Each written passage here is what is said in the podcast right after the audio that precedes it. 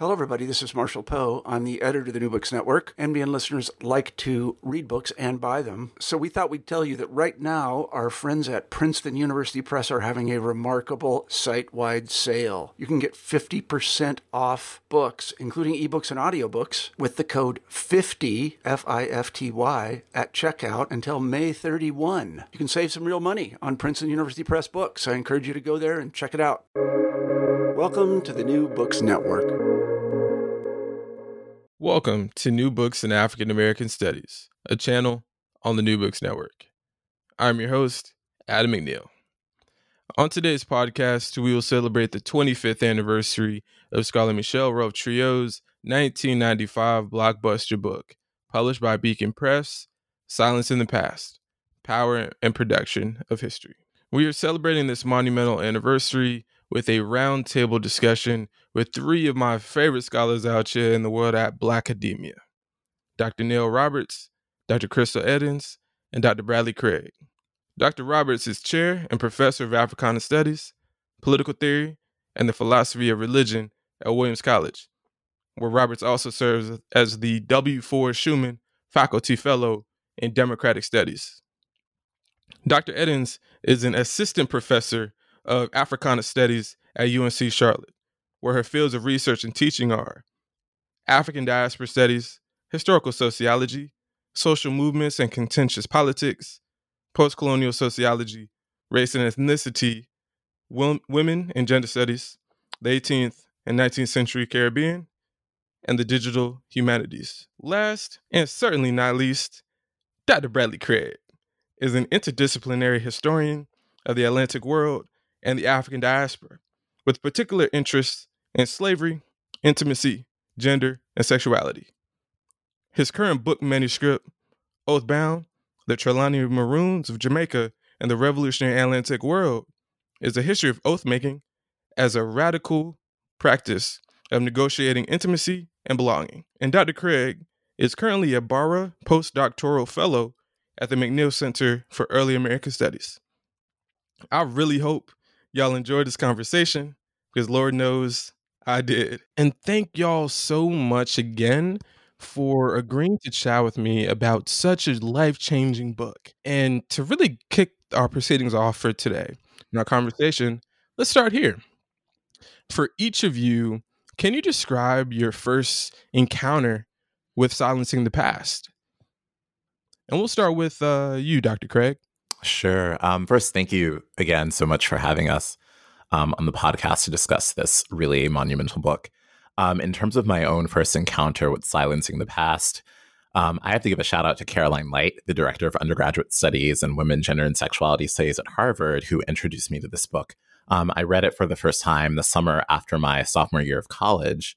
Um, and my time as an undergrad was during the Obama era when I was sort of, sort of first flirting with the discipline of history. And this period roughly coincided, my time in college roughly coincided with Obama's first term. So, you know, it was in the context of this moment where there was this seeming promise of a post racial era, right, that we were on the brink of with the election of the nation's first black president.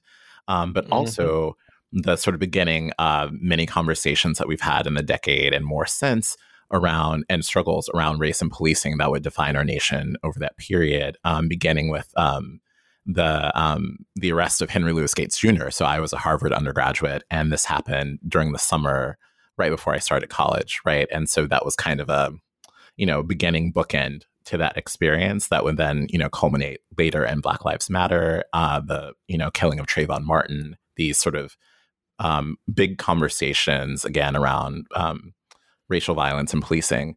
Um, it was also at this time that I was reading um, for the first time work on slavery, like Jennifer Morgan's Laboring Women, Stephanie mm-hmm. Smallwood's Saltwater Slavery, Vincent Brown's Reaper's Garden, which were all books that really helped me to understand that history was about more than just dates and facts, right? Which is a point that ma- that Trouillot makes in Silencing the Past.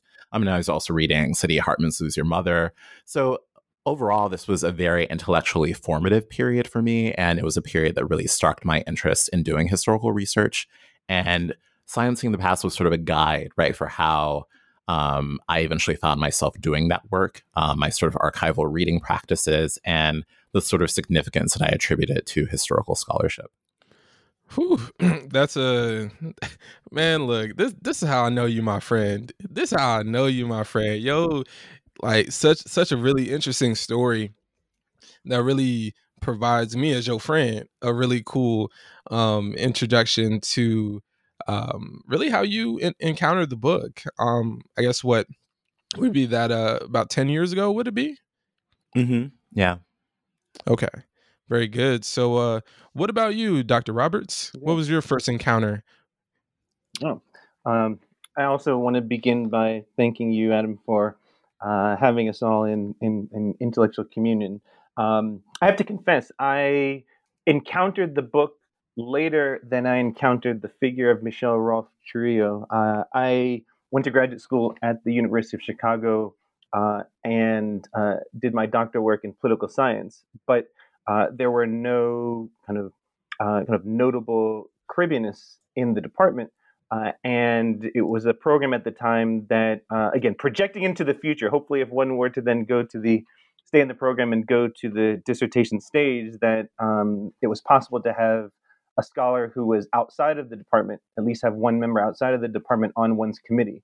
So I'd actually gone to the university. Uh, Trouillot was in the anthropology department, uh, and so I had gone there because I had previously uh, encountered his book, Haiti State Against Nation The Origins and Legacy of Duvalierism. And so that's where I went.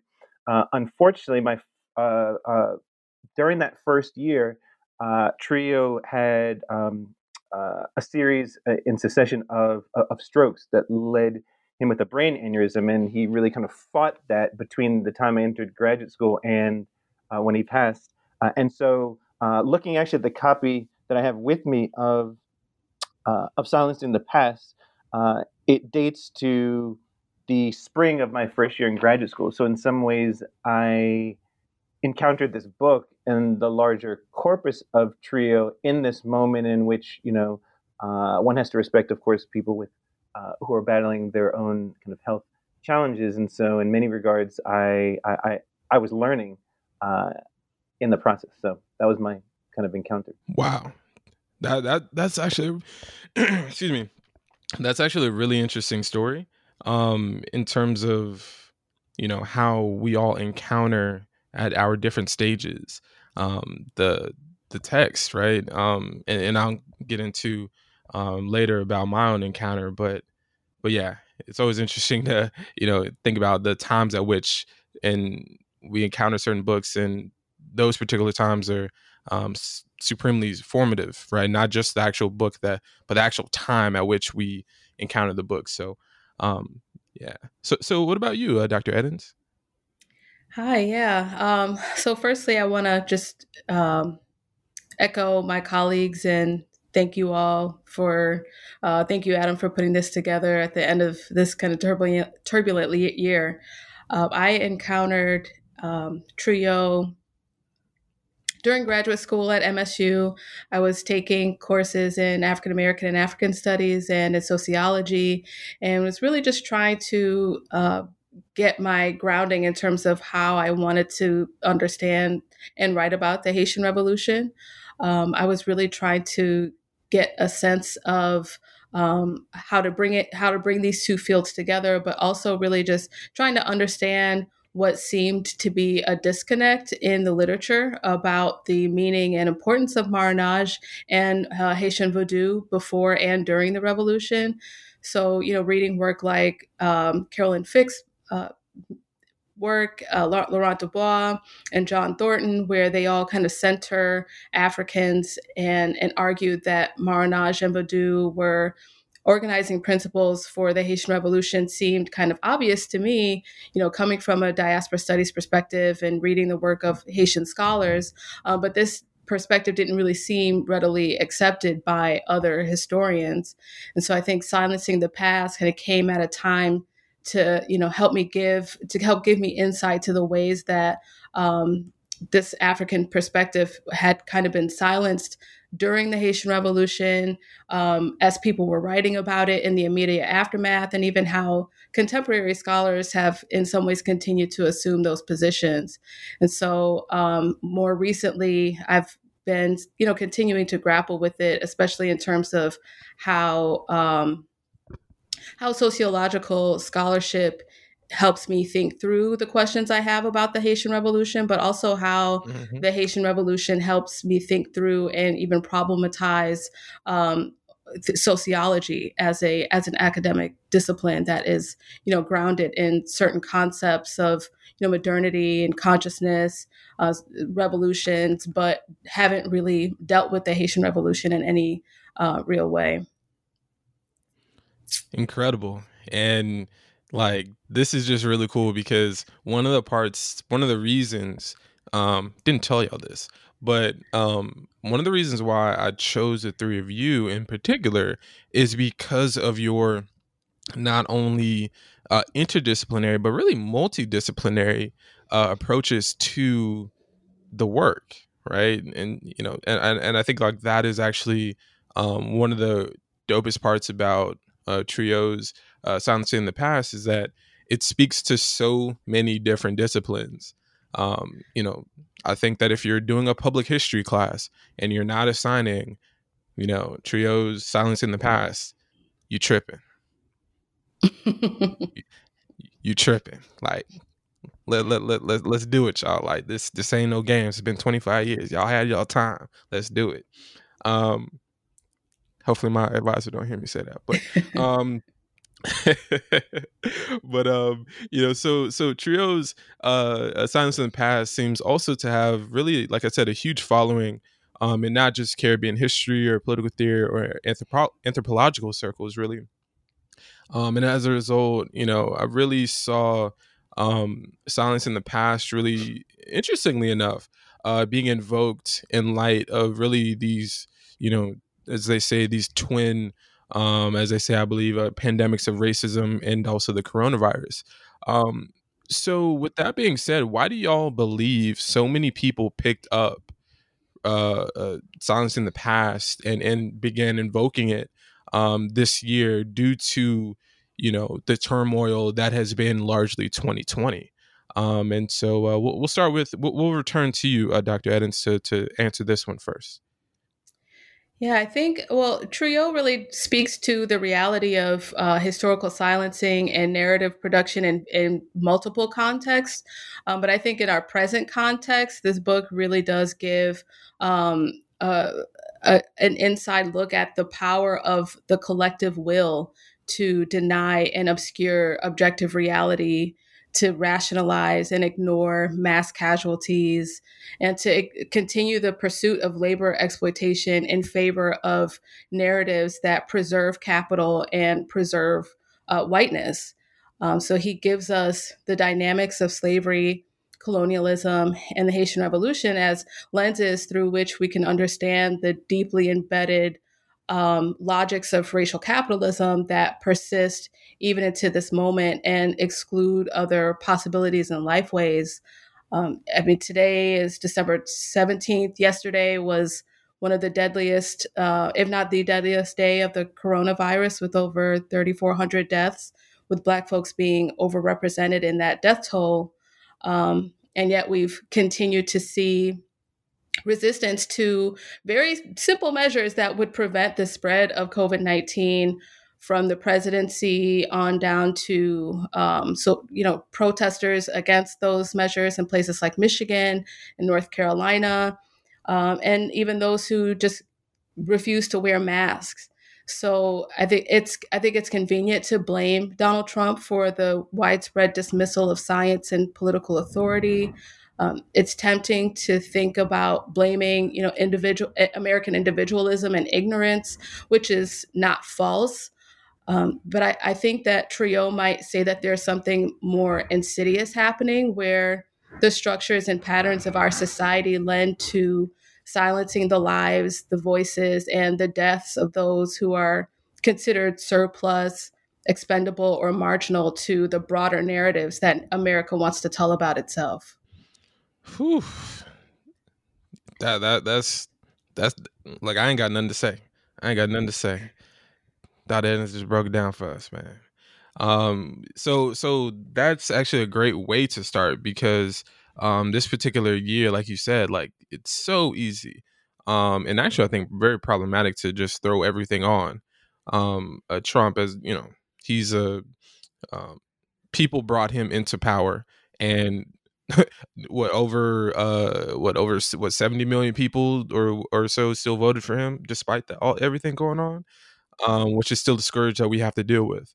Um and so and so yeah th- thank you for for breaking down for us in that way. Um so so, so what about you um uh, dr roberts? What what what do, what do you think you know why do you think that you know so many people invoked silence in the past um this this year? Yeah. There are several reasons. I mean, we have what 45 minutes to an hour. We could take a whole week, right, just to talk about this. But I, I think there are a few. One, and you know, uh, I like to kind of work with particular texts to orient us. Um, you know, one of the the kind of the chapters in uh, in the book, uh, chapter three, is called "Unthinkable History," and so I think. Uh, in terms of the several reasons of why there seems to be this either returning to silence in the past or uh, or first encounters with the book uh, is Trouillot's attempt to number one try and ascertain unthinkable uh, events, as was just stated. You're talking about not only the coronavirus but also the response or lack of a response from questions of leadership, right? Uh, uh, the denial uh, of science, right? The the what we may call the distinction between fact and truth. If fact is understood as, if we could understand fact as a empirical um, uh, quality and truth as uh, an objective and truth as subjective, right? The truth is what one kind of manufactures. Then there are these unthinkable events and and responses to it that have collapsed fact and truth. And so uh, I believe this is on 26 uh, of the text where Trouillot writes when he's trying to think about not only the unthinkable, but but but invite us to meditate on what is history, right? Who does history? What are archives, right? These questions of events. And Trouillot writes silences enter the processes of historical production at four crucial moments. The first, he says, the moment of fact creation, that is the making of sources. Secondly, the moment of fact assembly, that is the making of archives. Third, the moment of fact retrieval, that is the making of narratives. And fourth, which is what I love, and the fourth, the moment of retrospective significance, that is the making of history, italicized, in the final instance. We've seen this with the 1619 uh, project that is not merely uh, about uh, the figure of Nikole Hannah-Jones, but a larger project to then, in many regards, cu- get rid of this collapse between truth and fact um, that I was suggesting, but also perhaps implicitly, that project um, is, is is trying to ascertain facets of the unthinkable trying to make sense of uh, trying to make sense of uh, of events, uh, and then you know there's also just last kind of opening point. This is just beautiful writing, just downright right. This is not. I mean, yes, this is in many regards. It, this already came up. This book is significant in the mid 1990s because it didn't invent right discussions of the Haitian Revolution, but it gave an interdisciplinary and lay audience uh, a detailed account of the Haitian Revolution. But also, we have to forget this is this was 1995. It also was reflecting a few years before, on the few years before of the quincentenary of Columbus's so-called arrival, or what or Trouillot says stumbled upon right uh, the Antilles, trying to make sense of, as Sylvia Wynter said, the kind of 1492, a new world view of the world. Um, and in the interstices of that, the Haitian Revolution is central, but also it's just a model of just wonderful writing about really difficult topics. So I'll, I'll, stop there as a way of opening, but I think there's several reasons. But I think this question of fact versus truth, how we understand unthinkable events, how do we actually think about history? And as an anthropologist, in his case, writing history, do you have to have a PhD or a master's or an advanced degree in it? His answer would be no. But how do we actually distinguish these questions of creation and narrative and archive and ultimately history, not big H, but uh, history, small h, and how we each can wrestle with it um, in our lives, and what we forget in those silences uh, as a result of that, right? Mm-hmm. Mm-hmm. Whew. No, th- th- thank you for taking us to to that particular uh, passage. It's definitely one of the most significant of really, I, I would say, the entire text. So, uh, uh thank you for that, uh, Dr. Roberts. Um, all right. And so, what about you, uh, Dr. Craig? Yeah, I think that's a great question. Um, I'd say it's definitely an interesting time to be a historian for a lot of different reasons, many of which are, you know, reflected in uh, Trouillot's project in Silencing the Past. And I think that, you know, it's not just about why now, but I think for a lot of people, why so long, right? So, you know, the sort of mm. why 2020 mm-hmm. question um, is interesting, not just because of the things that have happened in 2020, but because of people's efforts to locate this particular historical moment within a long history, right, of racial injustice and um, a long Black freedom struggle. Um, so, you know, the the 12 month calendar year is only one particular way of, you know, understanding these sort of historical processes, but it's also about the 400 years plus, right, of global transformation um, that we find ourselves in the midst of. Um, so, what we've seen is, you know, this series of disputes about um, about statues and monuments and you know so-called public history more broadly that's connected to these much more immediate um, and also ongoing struggles for racial and racial justice and you know for um, you know about activists attempts to locate themselves within um, a much longer history of struggles for freedom. Um, so it's about how we collectively make meaning from a shared sense of the past um, it's also you know to think about our own context as academics um, right now in 2020. Um, we're seeing, you know, a sort of moment and ongoing battles over ethnic studies in the academy and the politics of knowledge within the university, which mm-hmm. Silence in the Past really gives us tools to think about. Um, it's about the ability of institutions to render certain forms of knowledge and labor disposable or silent or invisible, right? Um, and so these are all part of um, why this um, why this text has such a grasp um, on us as we continue to work through these problems.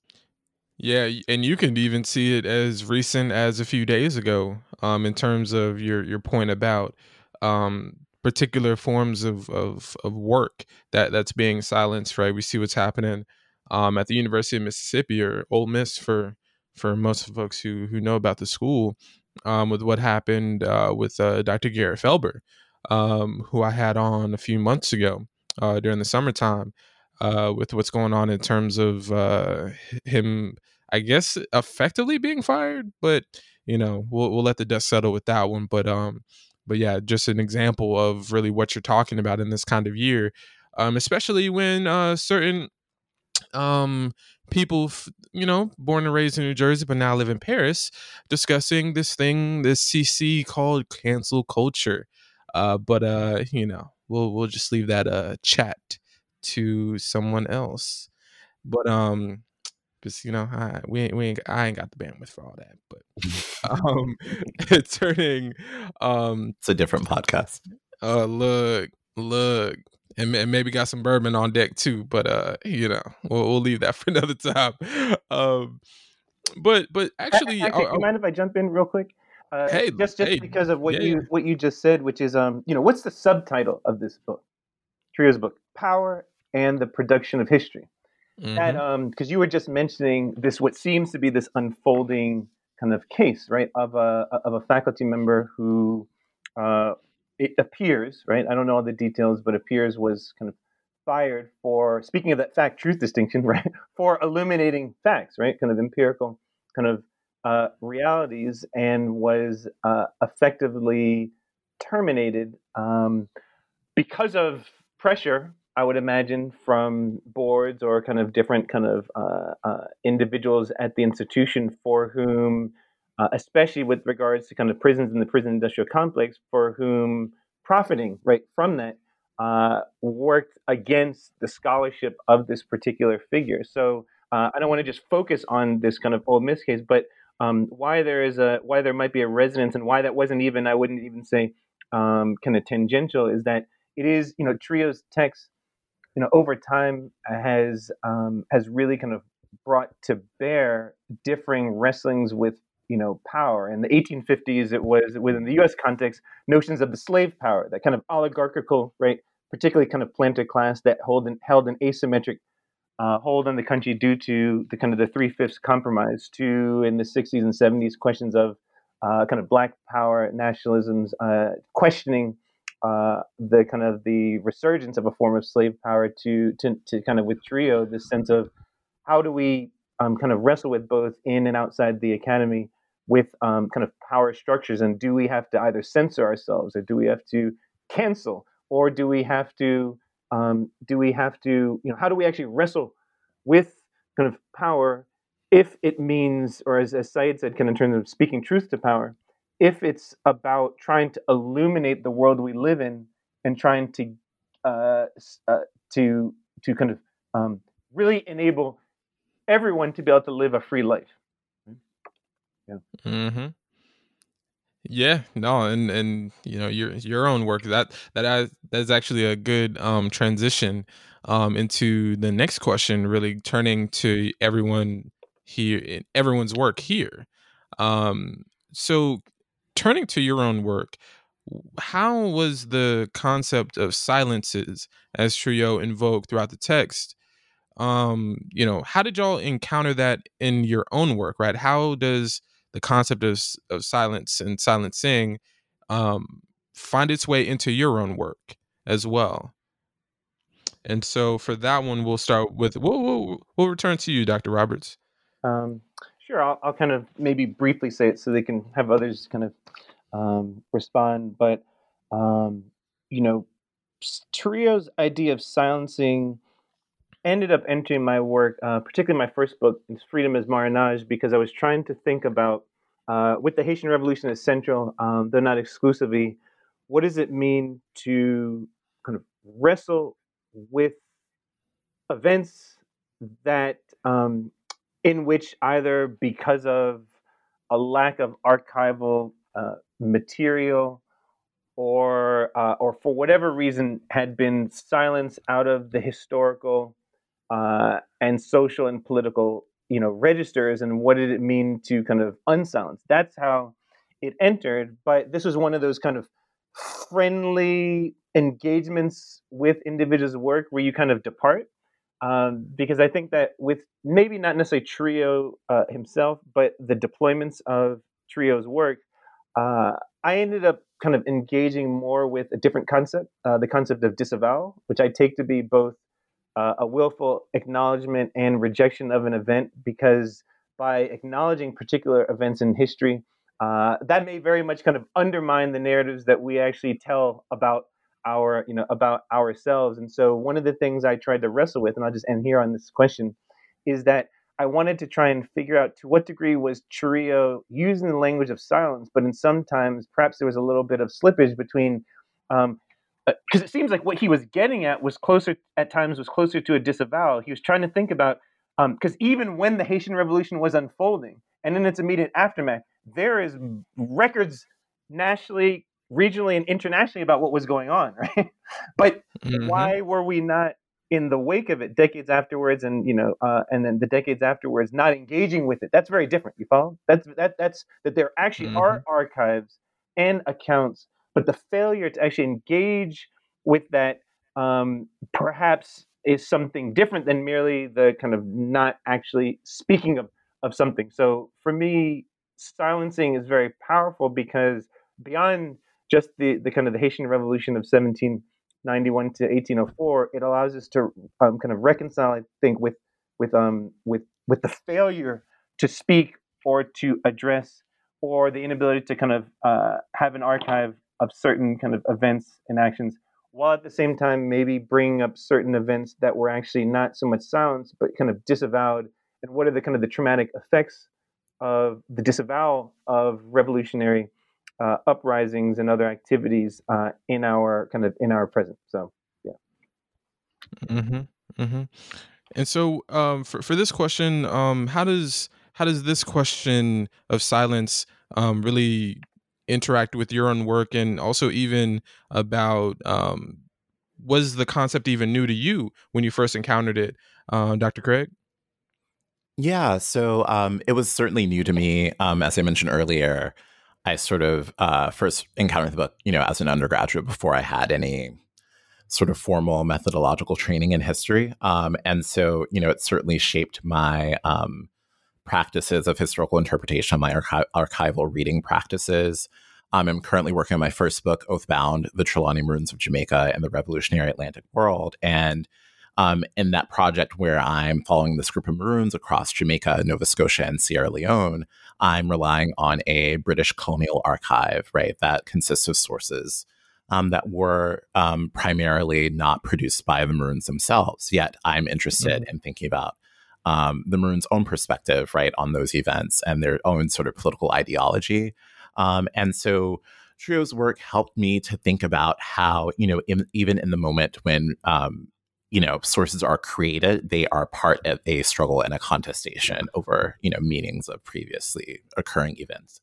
Um, so, you know, in that in that book, I try to um, sort of practice this method, right, of reading sources um, to sort of counteract, right, whatever silences or disavowals um, might emerge, right. No source is a transparent window into the past, of course, but I think that Trouillot's work in silencing in the past, silencing the past really helps us to think about how sources are artifacts of historical power.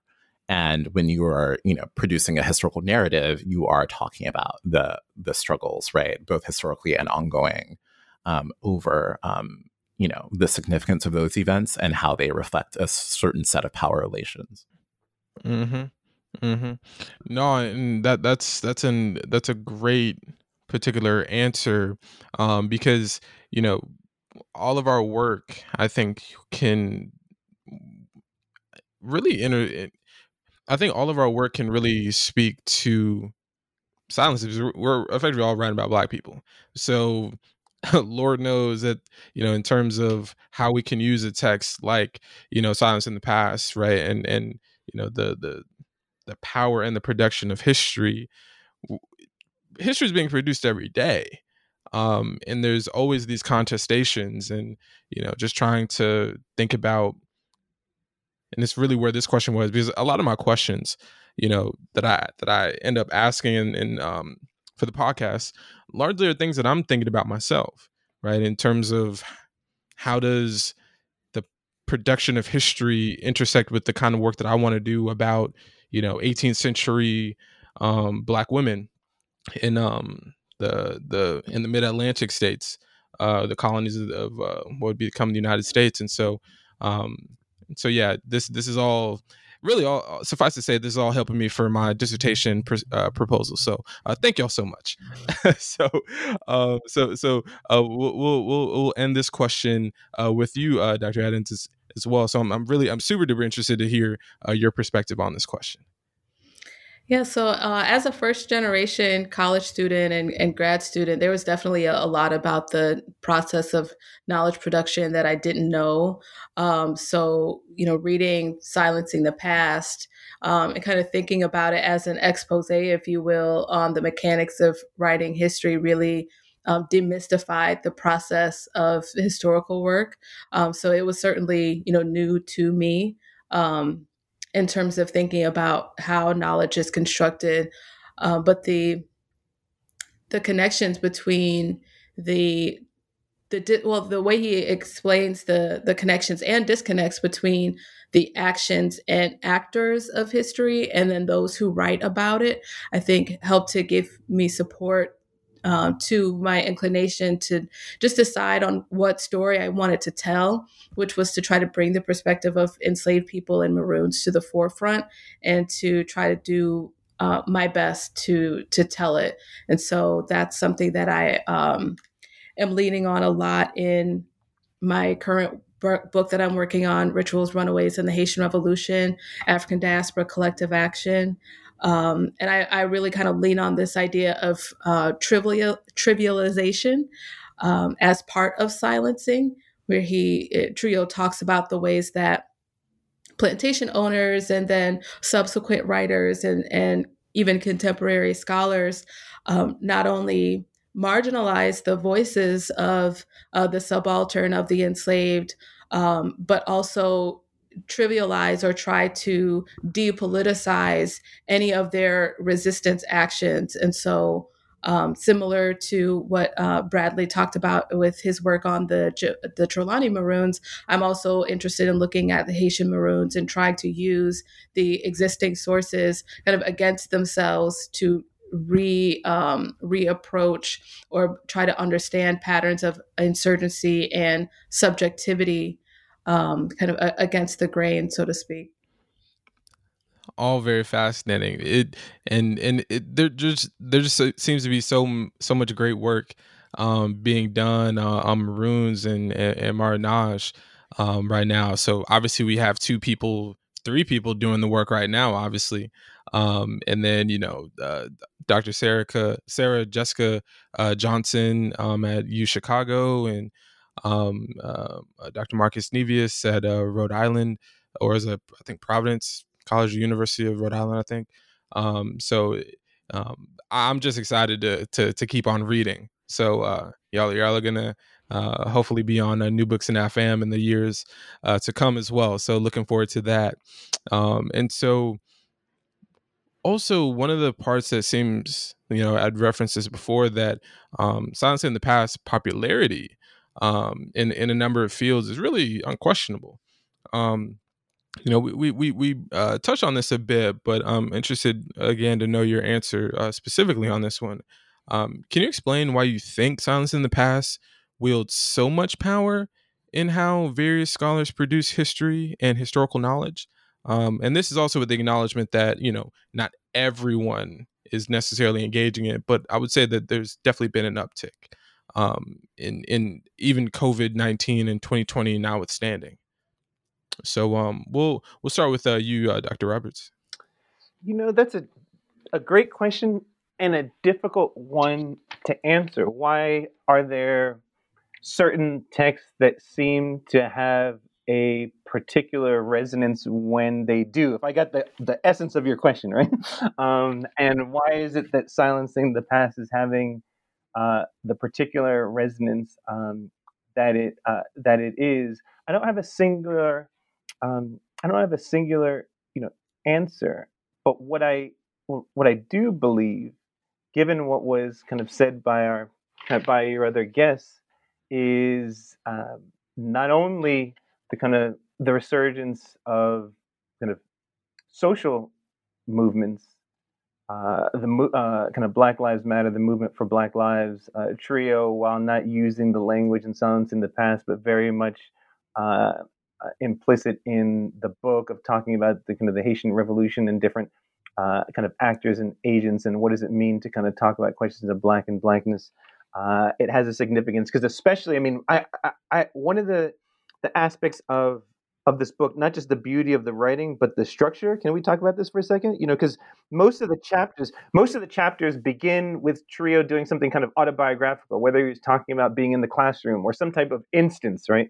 Being in Port-au-Prince or or somewhere, and then the chapter then commences. You have this kind of italicized text, and then you have the main body of the you know of the chapter. So it's a certain type of even at the level of structure, it's a certain type of form of writing that even when so much of it is uh, about kind of not only the Haitian Revolution but about Haiti, it is also um, Trouillot at the time reflecting because he completed this um, when before he was at Chicago when he was at Johns Hopkins University uh, when he's trying to kind of wrestle with how does one talk about Caribbean thought and modern Caribbean thought in the context of not just historically black colleges and universities but also non-historically black uh, right non-HBCUs.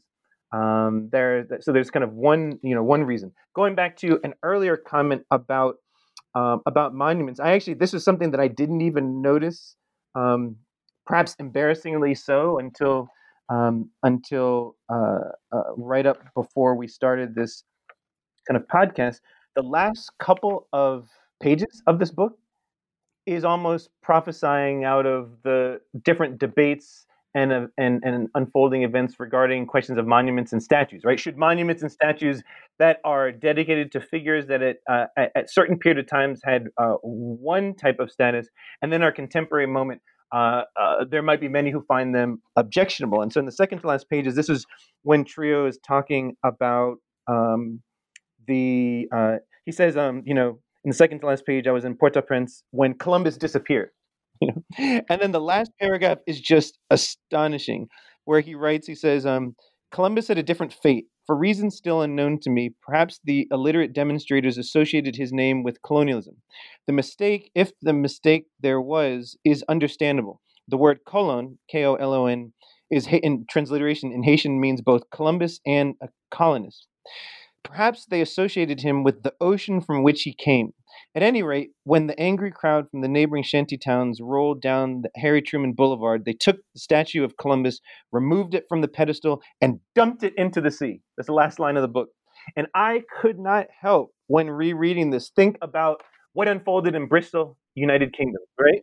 With the figure of Edward Colston. I've always been fascinated. A lot of people are fascinated with London and other places. I've always been fascinated with Bristol and Liverpool, mainly because for those of us who work on slavery and the slave trade, right, different forms of slavery, right? Liverpool uh, had different kind of shipments and dockings of slaves leaving, whereas Bristol was where the traders, right, built where the funding, right, for those ships, right, for those uh, for those uh, for those slavers. And the figure of El- Edward Colston, who is all over or was all over the city of Bristol, that made its money, its its capital, off of the slave trade. The University of Bristol, brilliant institution at the same time, statues and names all over and then to see protesters in the wake of right uh, the kind of public lynching of George Floyd, then even days later having this statue right where protesters then not only took it down, but what did they do? They dumped the statue into the river. Right? you know? To your question, in other words, why is there resonance? I can't really pin down why there seems to be because for some people it might be a fad, right? Quite frankly, let's call it like it is. It might be a fad, but for others, this is life and death, right? And um, and and why is it that that that at this particular conjuncture, um, uh, we see this in South Africa too, with the roads must fall, fees must fall movement, and all over the world. At this moment, for whatever reason, there has been this kind of reckoning with what statues and monuments mean, not consensus, but a reckoning. And so that that example to something in a passage that was at the end and had always stared me in the face that somehow I never ever seemed to have appreciated in my prior encounters uh, up until returning to it again this week um, means that there's certain texts that have a kind of a prophetic quality, even if the authors themselves reject prophecy, right? And uh, so, again, that's my non-systematic attempt to at least say maybe not the reason, but maybe a reason why certain passages, certain approaches, uh, ways of kind of styles of writing, and uh, and then also just the kind of growing and continuing work on not just Haiti and the Haitian Revolution, but as our kind of distinguished kind of panelists' own work is showing, important work on thinking about kind of Maroons, marronage, both in not only Saint Domingue but also the circum kind of Caribbean. And uh, Trouillot was really a guide when some people didn't want to hear it, right?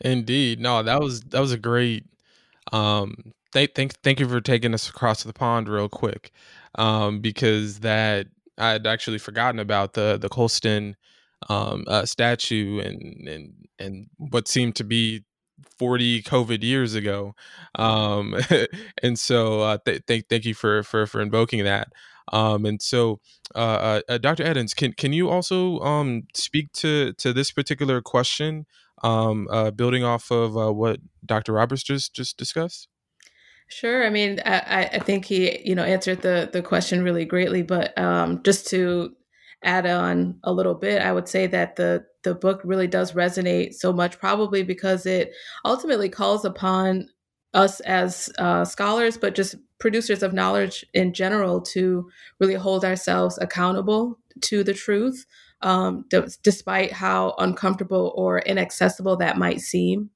Um, so I feel like you know, scholars, writers, researchers uh, really become a part of Trouillot's treatise in a way that I imagine goes beyond, you know, other intellectual histories um, by demonstrating the power of the pen in shaping not just academic discourses, but entire worldviews about the past, present, and future. Um, and you know, like Neil just mentioned, you know, the book is beautifully written. It's clearly written. It's convincingly written. Um, and that the imperatives that it deploys also seem accessible to anyone who is serious about meaning uh, about history and its meanings definitely definitely and and and you're right it's definitely a text that really calls us to be accountable um, and this is something that I tweeted about a couple days ago about you know what like ultimately who are we accountable to right? When we produce our uh, our work and you know communities that we're effectively writing about um who who's holding us accountable in terms of our academic communities, um, intellectual communities, but also um, the people that might not necess- might not necessarily read our books, but you know, how are we engaging our work to be you know used by the public in a particular way too is i think is a, always an interesting question. Um, and also different forms of publics too not all publics are the same and, and need the same thing. So so that's a, that's definitely a great great answer. Um, and, uh, and, and what about you uh, dr craig? What, what about your uh, particular thoughts on on this on this question yeah, in terms of um, Trouillot's continued influence, um, and also the question you just raised of accountability, one thing I want to flag is this conversation, a very important conversation happening right now in the history of slavery around slavery archives and the politics of knowledge.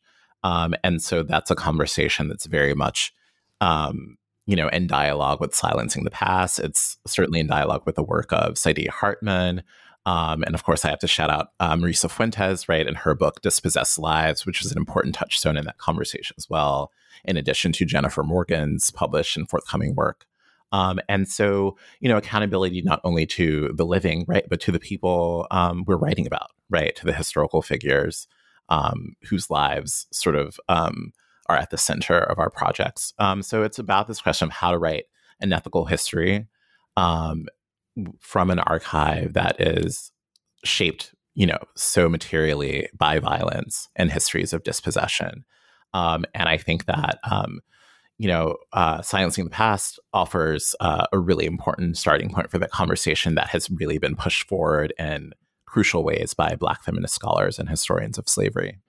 Hoo-wee, you are so right. Definitely shout out Dr. Uh, Fuentes. You know, her work is one that I think is in 20 years we're going to have a conversation about, uh, similar to the one that we're having now, um, in terms of you know how how one uses her uh, particular work, and I think in a similar way um, as um, as uh, as Trouillot. Um, so so so that definitely thank you for highlighting um, the this particular debate. Because I also think about it, the podcast that we're doing now as almost an archive in and of itself uh, while discussing uh, particular debates that are happening now and for people to you know listen to in 5 10 20 100 years. Um, so so i think that's actually an interesting way to think about the production of history that we're even doing right now. Um, and so um, you know a, a, couple of you mentioned this before but um, you know, we, we see silence in the past footnoted in countless monographs, but I wonder if we give the text enough focus as a pedagogical tool as well. So, do you use silencing the past in your courses, um, undergrad or grad, um, uh, a course that you teach, or really imagine a useful way to teach undergrad and grad students uh, with this particular text? Um, and so, we'll return back to you, Dr. Craig, um, for for this particular question. Yeah, absolutely. I mean, I think that's a fantastic question. And um, it's absolutely true that this is a book that has a lot of lessons about pedagogy. Um, and I think that's one of the ways that um, my reading of it has shifted over the years as I um, have thought more explicitly about teaching. Um, it's been a, a text that I've returned to not only to assign to students who tend to respond to it quite well, but also to think about my own teaching philosophy. I, you know, quote it in my, you know, teaching statement. Um, and I think that, you know, um, Neil mentioned the sort of autobiographical moments that appear in the book. Um, and those were really helpful in helping me to think about how students come to classes on slavery and Black history, diasporic histories more broadly. Um, now, especially with a sense of urgency, right, and questions that are informed by their own experiences and the things that they're seeing around them. Um, so while, you know, maybe the Haitian Revolution isn't so new to students anymore who grew up in a US context, I find more and more students do have some sort of basic knowledge of the Haitian Revolution right now. There is a sense of this, you know, sort of personal importance of history. Um, the idea, he says, I'm paraphrasing, but, um, you know, we all need his, uh, histories that no, you know, history book can provide us, right?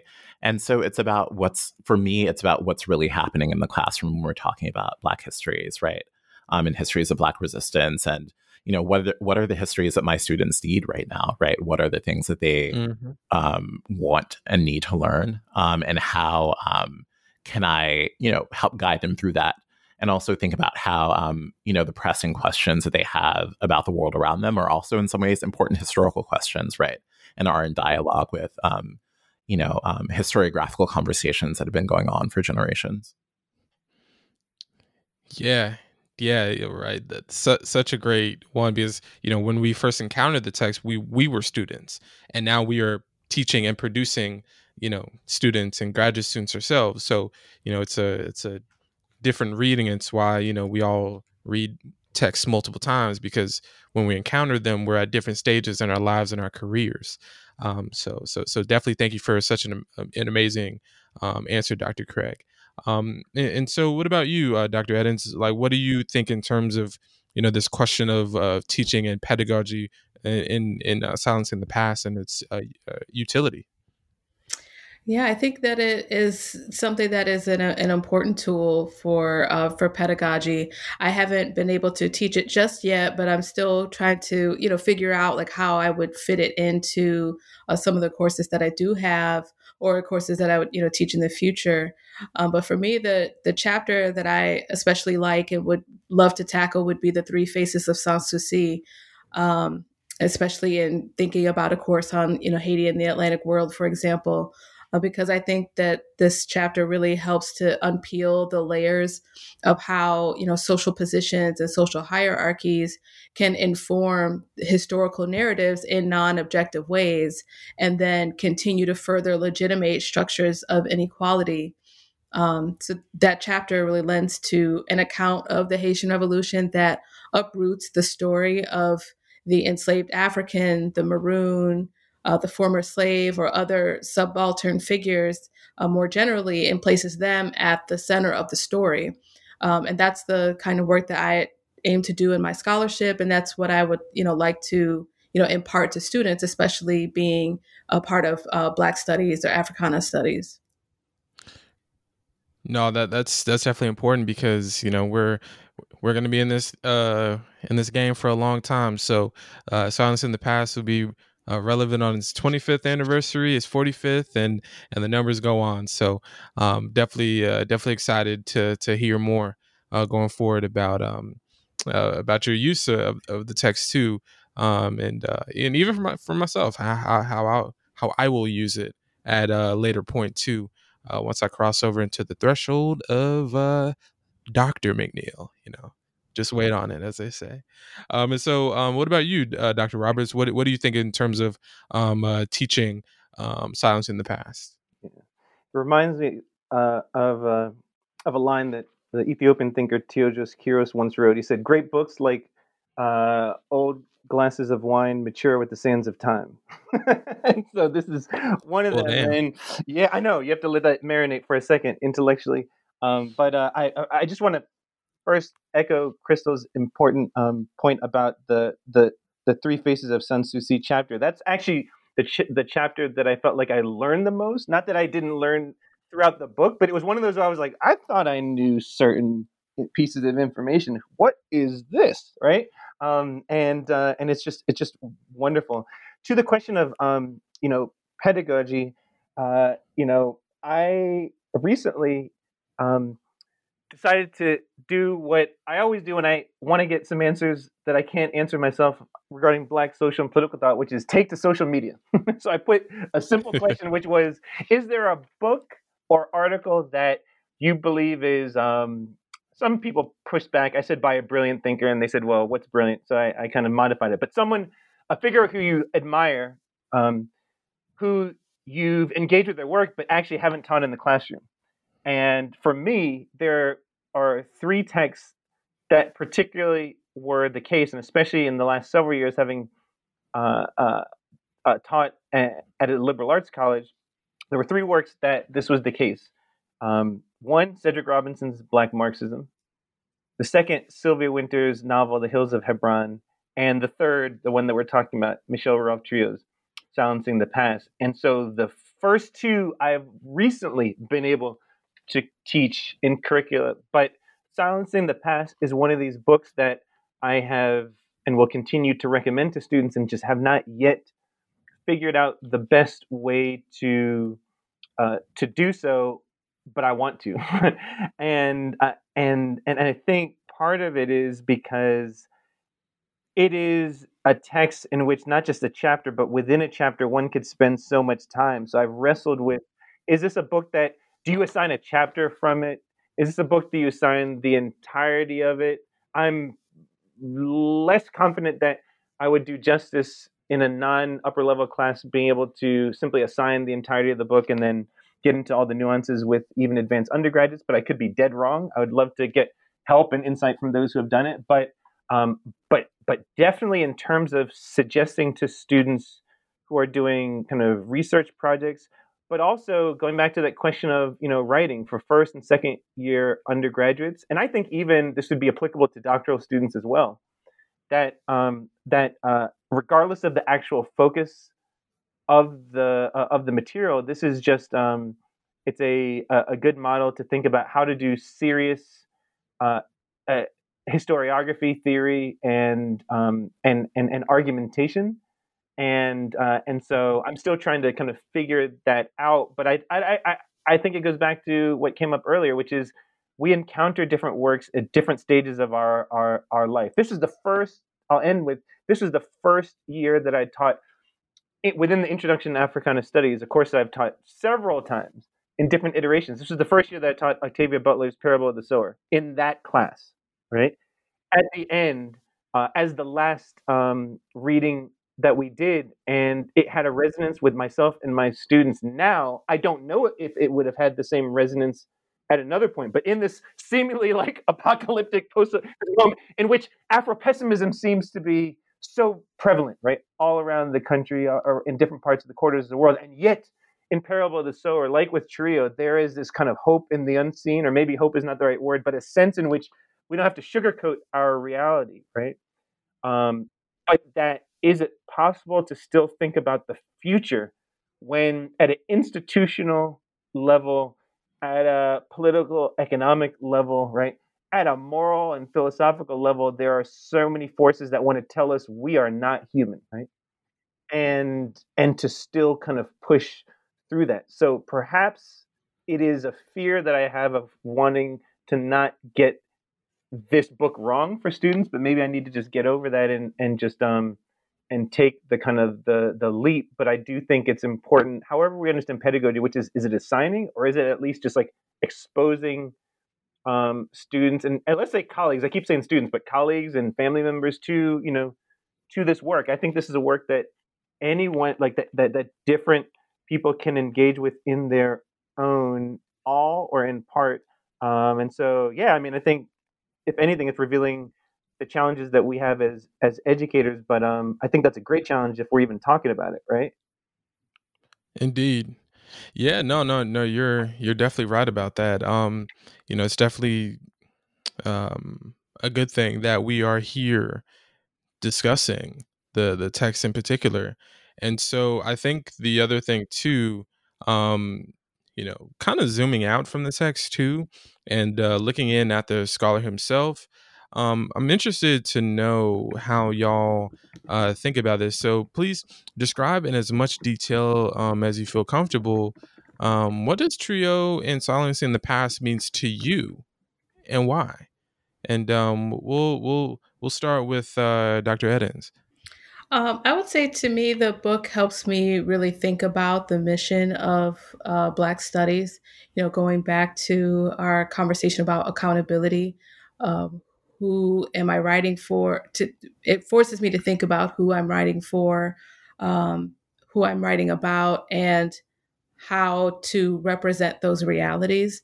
Um, being a North American, African American woman writing about um, Haitian history, there's already been, you know, contention within the literature that are kind of shaped by um, national origins or, or the, the scholars nationalities and the ways that they perceive um, the the archive and approach the archive and write about what they're what they're reading.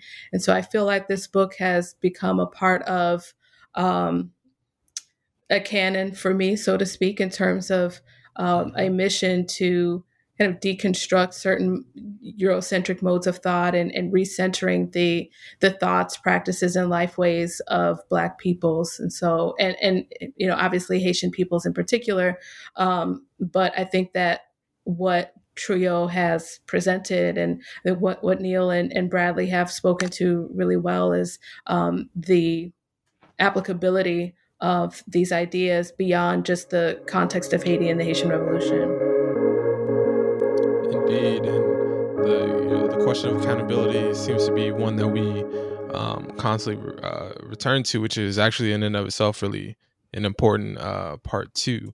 Um, and so, what about you, uh, Dr. Craig? What do you think in terms of you know the the the text and the and and the man himself, right? What what is what do they mean to you in terms of uh, of your own work and your formation as a scholar?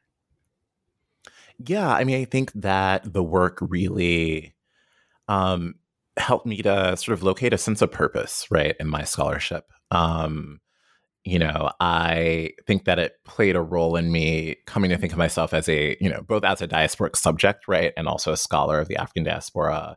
Um, and one, you know, to follow up on what Crystal was saying, who's skeptical of these histories, right, oriented toward the nation and towards questions of U.S. exceptionalism. Um, and I also want to say, you know, he also published important work beyond silencing the past that I've had the good fortune to encounter um, as a graduate student in particular. Um, and his work you know, really draws our attention to the central place of the Caribbean and the formation of the modern world, uh, which is, you know, something that's very important to me um, as a historian of the African diaspora and the Atlantic world. Um, so, you know, his book Global Transformations is very pivotal in that in that regard. Um, so I hope, you know, that people who listen to this podcast are inspired not only to revisit or pick up Silencing the Past for the first time, but also to spend some time with his other work as well. Thank you. Book recommendations are ones that uh, you know I love giving. So, uh, you know, in the season of, of giving, thank you for giving to the people, Dr. Craig. Um, so definitely, definitely good um, for for highlighting uh, Trouillot's other work. Because I also wonder, on a side note, what happens when someone is only known for a work when they've done so much more. Mm-hmm. Um, and, and so, so thank you for for calling us to to his other work. So. Um, and, and so, what about you, uh, uh Dr. Roberts? What, what do you think in terms of you know what this work means to you, and also uh, the particular man himself? I mean, I would just say two things. One, it let me know that I was not alone, and two, I think it let others know that they are not alone. And what do I mean? Is that encountering sounds in the past let me know that I wasn't crazy to want to be interested in Caribbean thought and African American philosophy and European political theory and history and their convergences, right? and processes of creolization. Um, that you can actually do that type of uh, of work, and it already came up earlier in terms of the responses um, by Crystal and Bradley with regards to audience, right, and accountability. That um, you know, who are we writing for? It seems like a very simple question, but but for many um, scholars, and especially scholars of color and Black scholars in particular, um, that question of you know who are we writing for, as we are not only going through graduate school, or if it's relevant for some postdoc or tenure track or even tenured faculty, you know who is our audience versus saying what are we trying to write about and who do we want to read it? I mean, it's great if everyone can read it, but like, who? How is it? Like, who? Who are we writing for? And um, before there was an African American Intellectual Historical Society, before there was a Caribbean Studies Association, before there was a Caribbean Philosophical Association, before there were different organizations uh, dedicated to the work of Black anthropologists, there was a book like this, and um, and it has, as Hazel Carby has kind of written in the updated edition, it has it's had its its kind of afterlives, right? Uh, and it will continue uh, as right. Marisa Fuentes came up as well. You know, uh, uh, the work of Fuentes and others will will have their own kind of afterlives. But I think really point blank for me, it, it, it, I felt like I was seeing. It also, I don't know if you all have been watching the series, kind of Small Axe. You know, the kind of Steve McQueen kind of films um, on the kind of the West Indian or the kind of Caribbean uh, kind of influence in kind of um, uh, the UK, but it, it's one of those where you know, watching that series, it's one of those where I said, um, one feels seen, right, and uh, uh, or people that one knew, you can see are being seen and represented in ways that for so long they were not, right, and uh, and so that's that that's I, I could answer it differently, but I, I think that's actually the one that has the most um, meaning because, as was said, this is an inspirational work um, but let's be clear the work is not calling on us to do mimesis. It's not about reproduction and saying, "True, you are wonderful. Everything you said is exactly right and perfect, right? Because um, there's there's that. Sometimes that is the case. That, but I didn't. I don't take this book to be doing that at all. Because going back to audience and what does he want to do? That's not his project in this, right? He's not trying to tell you how smart he, he is or you think Trouillot is or was. Um, he had a certain set of preoccupations, and then he wants us to wrestle with it. And if that has meaning, however the chips may fall, then the work was a success. And I think that that's, for me, um, what this work continues to do and what it did from the first time, however belated I encountered it. Mm-hmm. Yeah, no, and and that's important, and it's actually a great way to transition into our final few questions here, um, as we wrap up. Um, to say the least, right, 2020 has been tumultuous, largely. Yet, many of us head into 2021 with cautious hope and even optimism for the future. Um, we have uh, we have people getting uh, vaccines for the first time for to so we'll, we'll see what happens with that. So for for y'all, right, to deliver to the audience that, that's listening, like my mother. Hey, mom, I know you're listening um, what lessons do you think Silencing the Past offers us about how we should narrate the year of 2020 with the power and production of history in mind? And so we'll we'll start with uh, Dr. Craig on this one. Yeah, um, that's such a good question. I mean, I wouldn't want to be too prescriptive in terms of saying how people should or should not narrate the year. Um, you know, I think that people will find their way to the narratives that feel most meaningful to them. But um, I do think, you know, we early in the conversation, right, we talked about the context of the the global pandemic, and I think that, you know, there's a tendency there to focus on the numbers, right? Um, but I think it's important to think about, you know, the histories of grief, of mourning, and systemic disregard that are embedded in those facts and figures. Um, they're not these sort of, you know, disembodied numbers that tell a reality, right? Um, but it's about the sort of social and political context in which all these things happen. Um, and I think, you know, one of the things that I've seen is sort of a minimization, right, of the pain and suffering that a lot of people are experiencing right now. Um, so I think that it's important to hold that um, together with a sense of, um, as you put it, this cautious optimism that we have for the future. Um, not only, you know, sort of moving past, but also, you know, building new structures and right new institutions that can um, enable a better sense of collective care and support for people who are most vulnerable in our society. Whew. You said a word right there, and and thank you for um, discussing kind of like the numbers debate. Right, we're we're all historian, uh, we're all historians and writers and people who have engaged histories of, of the slave trade in, in in different ways, even just reading. And so when you said that, it reminded me of like you know in the early in the in the late 1960s, you had uh, Philip Curtin's um, a slave trader census, and right, we're all infatuated with the numbers, but uh, what about the people, right? What about the people, right? So, so in a way, your um, your explication uh, returned me to um, you know that particular discussion um, as, as, well, and so uh, thank you so much for that, and and and yeah, no, it's it's a lot, it's a lot to deal with, but you know we have silent, uh, silent, we have cautious optimism rather um, for for the future. And uh, I'll say this: one of the things that gives me hope, in a way, is uh, the fact that I know all three of y'all, because in different ways, y'all have uh, definitely uh, been been great people and and have provided, uh, you know, even even just through you know this podcast and through friendship um, from the from the different areas that we are um, up and down the East Coast. So, um, you know, thank y'all so much for for giving this young brother some hope. So uh so so for for this particular question, we'll uh we'll go to you, uh, Dr. Roberts.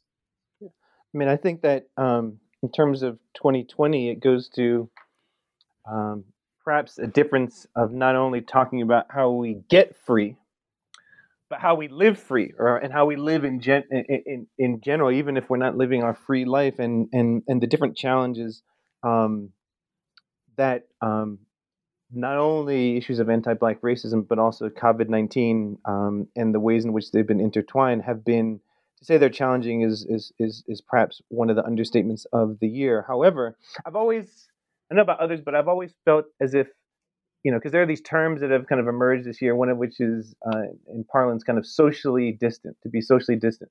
I've always never felt like that was exactly correct. I think, I think for me, physically distant, right? Or physical distance has been an aspect of public health, but in many regards, what what COVID nineteen has um, impressed upon us all are different ways of finding and having community when there are those physical barriers and in many ways kind of sociality right? How are we kind of socially well, right now we're, we're we're in different parts right of the country on a podcast and yet we're having a conversation that we might not necessarily have had at a different kind of moment. And so um, to your question you said well speaking of hope or, or i would just kind of slightly tweak it and say in addition to speaking of hope but thinking about how are we actually kind of living and really kind of meditating on that because what silence in the past is um, at its heart is is is yes, it's telling it's it's it's storytelling, it's narrating, it's talking about archives, it's talking about how we think about history, but it's also um, within that by telling human stories, it's also kind of calling upon us to think about well, how do we kind of live amidst some of the kind of biggest challenges of an age right? and how do you respond even when we're not actually living in the ideal condition that we kind of imagine and so i think that's that's thinking about certainly 2020 and we'd be remiss if we didn't talk about that there was an election right uh, it hasn't come up yet election 2020 which is at the at the absolute nadir, what seemed like the nadir of it couldn't get any worse, it's getting worse and worse and worse. Then, uh, and speaking of black politics, right? And speaking of not only speak because Philly is Philadelphia has come up, Georgia, you know, certainly, which is still unfolding with two Senate races, right?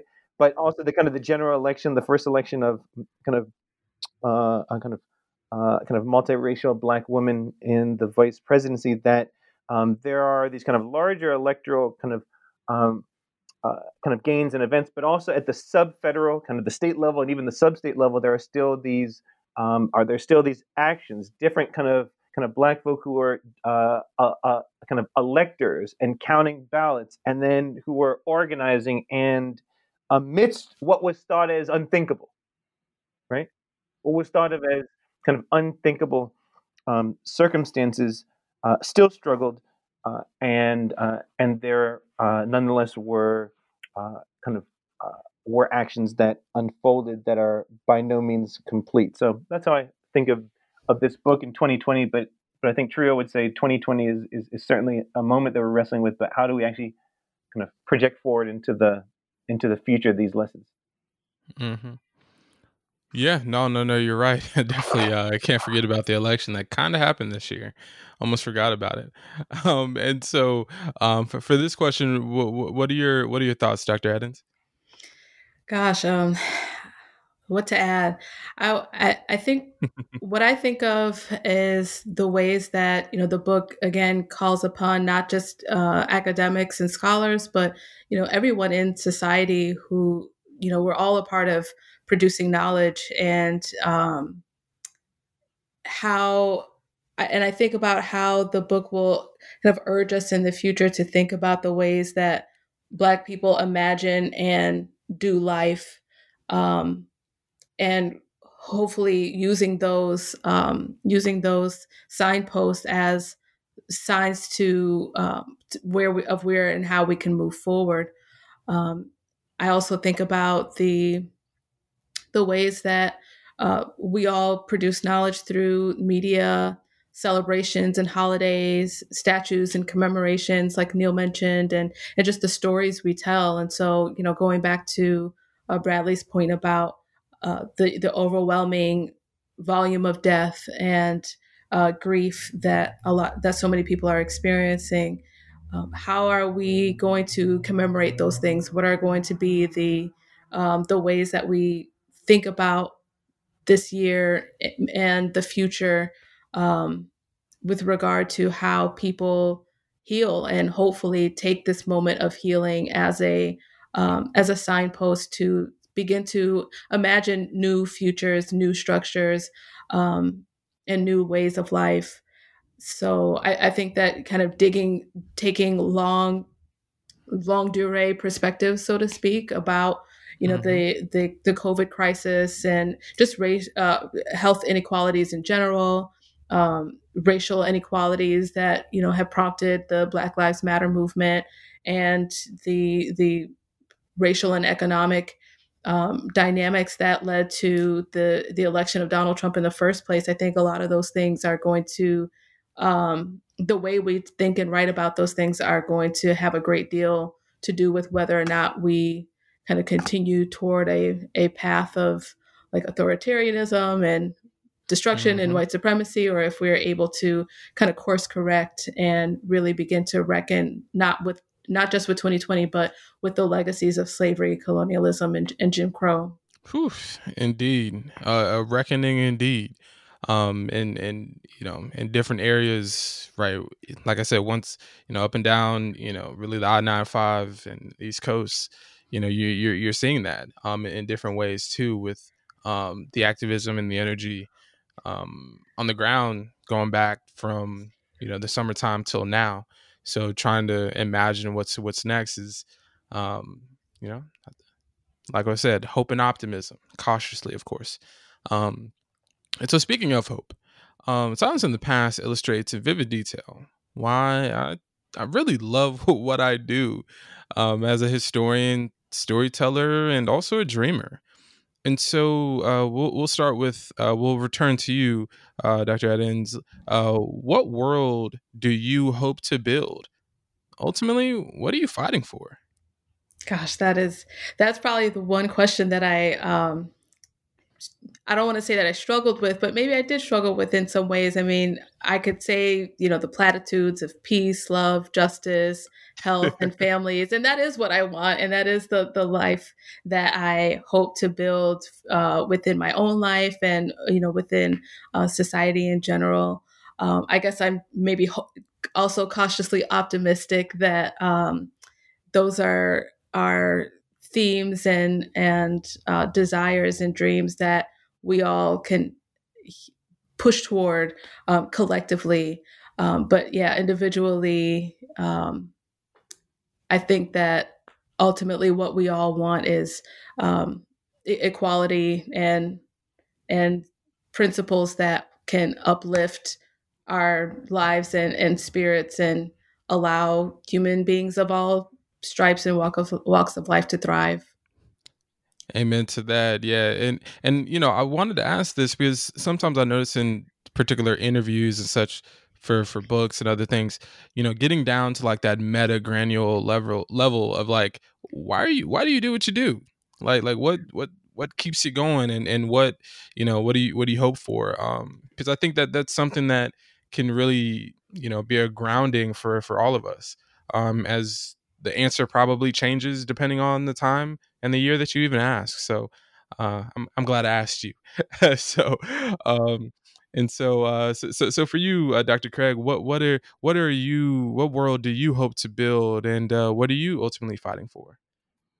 Yeah, well, I mean, I think you know, in terms of world building, it's never about just me, right? It's always a collective endeavor. Endeavor, but I think that you know, in solidarity with others doing this work, um, you know, Trouillot asked us to think about the broader context, right? The material context in which history is produced. And that makes me think about the material and political conditions under which people, um, and especially academics, labor, right? And so, and we talked a little bit about this earlier, but I think I want a world where we can produce histories in whatever form, right? Um, and I mean that like very broadly, you know, not just the monograph or the peer reviewed article, mm-hmm. um, but doing so free from the constraints of professional precarity and structural violence um, uh, that sort of sh- shape right the work that we do so often, too often.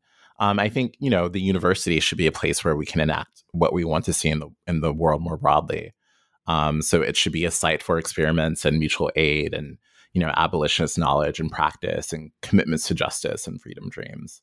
And so um, I'd say that's that's what I would want to see.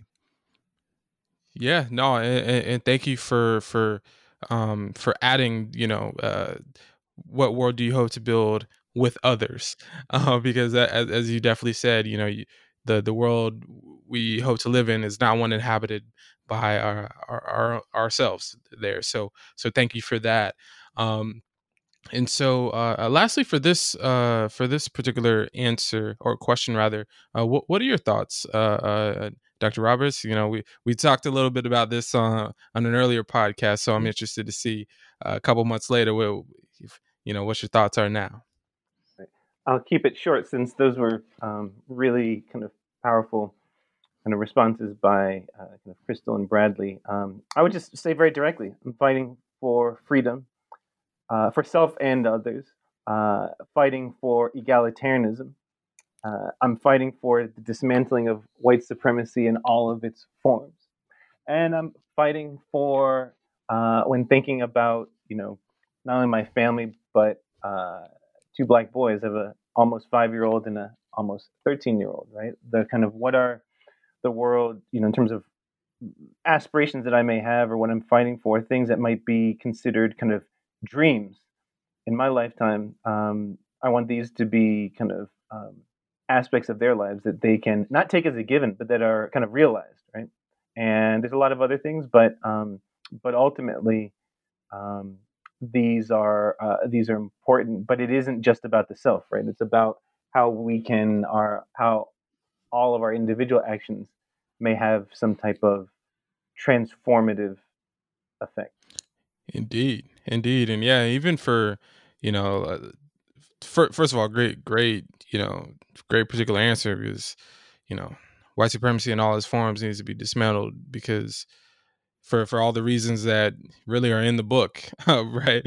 And maybe not all, but you know, for for for many of the reasons, but uh, but also um, just thinking about um, love and freedom struggle too, right? Fighting for love and and and the dignity of of, of really humanity as well um, is is something that I will add um, in terms of you know what I'm fighting for for people to be able to you know engage in the love practices that they want to enact in this world too without fear of persecution. Um, because you know that's I think an important aspect to really think about and also something that that even in the work that I'm trying to do in terms of uh, 18th century um, you know black women's strategies in in the mid Atlantic region of uh, of the, know, the of North America, just thinking about where does you know love fit in and, and intimacy and, such, mm-hmm. and so that's why I'm super interested to read even more deeply um, with those kinds of questions in mind. Returning to uh, Dr. Jessica Marie Johnson's uh, new book, uh, Wicked Flesh, where you know the question of intimacy and Black femme freedom are um, very much you know integral to the text um, for her work in um, uh, uh, French Louisiana, and so and if know, I add to that, um, yeah, yeah, for sure, for sure. Rest as well. You know, shout out to the NAP ministry. Rest as reparations. Yeah, absolutely. hey, hey, absolutely to that, and I got some rest too because uh, I, I, I, this interview was at eleven, and, and Lord knows I, I by accident woke up at ten twenty seven, um, and so uh, so so I got a little bit of that, you know, a little, little, little extra, but um, still got some. but uh, time for those freedom dreams. Look, look, where the Kelly, where that brother Kelly at though? Come on with it, come on with it. and so uh, on this note okay so i want to end with this you know what i think is a fun question um if you could resurrect Trouillot and one other historical figure from the past for one night and eat a five course meal. I don't know why I keep saying five in this question. I need to I need to change this. But eat a five course meal with them. What would you ask both figures and why? And also why would you choose this this, you know, this extra figure. And you don't need to necessarily hold it to one, but you know, at least one. So uh, we'll we'll we'll return to you, Dr. Craig. Mm. so I don't know. This is uh, just to keep it real. I'm inclined to let the dead rest. Uh, I feel like once you open that door, it might be hard to shut it. Um, so oh, if they want to pass something on to me, they will let me know, um, and I'll just leave it there. okay. All right. All right, Dr. Craig. All right, Dr. Craig. I appreciate that. that. That's real. That's a real answer. That's a real answer. Oh man. Okay. All right. So so with that one, um, so we'll we'll we'll we'll see what uh Dr. Roberts got on deck. Woo! At the I don't know if the ancestors are gonna um I'm gonna have some kind of backlash uh, by actually um, saying a name, but uh but for me it would be just one person without question is CLR James.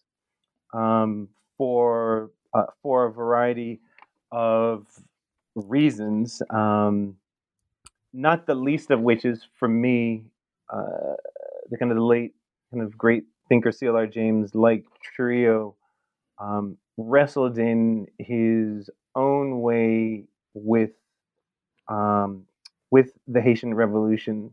In the Black Jacobins, it was mainly through the figure of Toussaint Louverture, but even in his subsequent kind of um, life, he you know reflected on the ways in which perhaps he would have even rewritten that book without simply focusing on one major revolutionary male figure, um, but also because um, and even maybe even more so than Trouillot. I mean, James's connection to uh, to kind of writing um, is not someone who was formally trained as a historian, right? James didn't have a PhD, right, or a master's, right?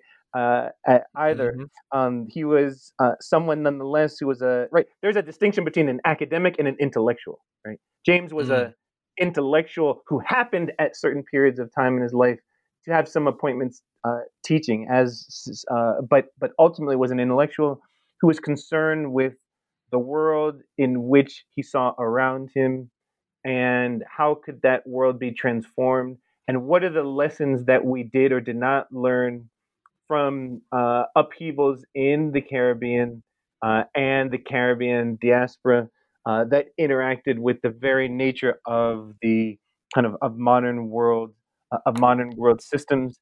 And uh, and and you know I would love to have known not just um, what James um, th- thought or would think, but also kind of Trouillot's kind of responses you know kind of responses uh, kind of responses to that as two kind of I think important figures who were kind of raised in the Caribbean who wrote about the Caribbean but were also concerned with the ways in which um, the Caribbean kind of looked out uh, into the world. And uh, and then also even maybe asking them both not merely about romantic views of their work but also you know areas that I either didn't write about or maybe what I wished that they had had considered, and then um, and then uh, and then closed it out. So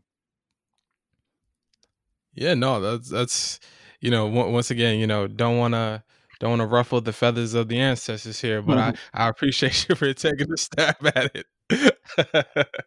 uh, but uh, but but yeah, you know, you're you're right. Uh, James was definitely you know uh, an intellectual and is an important you know space to kind of think about like that difference and um, um, where we even might fit into that particular uh, dichotomy in particular too. Um, and so uh, to to close us out here, uh, Dr. Eddins, what what are your well if you're taking on the question, what would you answer? yeah um, so I, I would kind of switch it up a little bit and i, I think i would invite ida b wells barnett um, mm. she's such a uh, kind of a giant in my mind and uh, for for multiple reasons. And I I would love to be a fly on the wall to hear her and Trouillot talk about the relationship between um, silence and violence. Uh, is someone whose work has, you know, influenced our thinking about the ways that historical archives perpetuate the physical and symbolic violence of slavery and colonialism, um, but Ida B. Wells obviously was someone who lived with and, and saw that violence firsthand and um, challenged it in real time and exposed the silences that um, racial terrorism imposed. Um, she was also someone who spoke about the ways that uh, gender, sexuality, and, and, intimacy shaped racial violence in the archives of, of lynching. So I would be interested to hear her thoughts about um, or the way that she and Trouillot would maybe dialogue about the pr- power and production of history. I mean, we already we have her writings and uh, petitions and pamphlets or whatnot, but I would be curious about the ways that maybe she would even add to or um, correct some of Trouillot's ideas if if applicable. Whew. No, that that's a that's a powerful way to end it. That is a powerful way to end it. And uh, yeah, I'd love to be at that table as a fly on the wall there too, because I, I think that uh, I think uh, Wells Barnett would definitely have some thoughts because Lord knows by reading her, you know she always has some thoughts, which, which which is great, and I'm I love reading her uh, diary. I have a couple copies of it, um, and so you know I just want to say thank y'all so much for such an amazing discussion, Dr. Crystal Eddins, Dr. Bradley Craig, and Dr. Neil Roberts for chatting with me today on New Books in African American Studies to discuss the 25th anniversary of the publication of such an amazing book. And that book, if you have gotten here and don't know what that name is, Silencing the Past Power and the Production of History. And if you like this episode, rate us and review us wherever you get your podcasts. And subscribe to New Books in African American Studies and the New Books Network as well. Until next time, folks, this is your host, Adam McNeil, signing off over and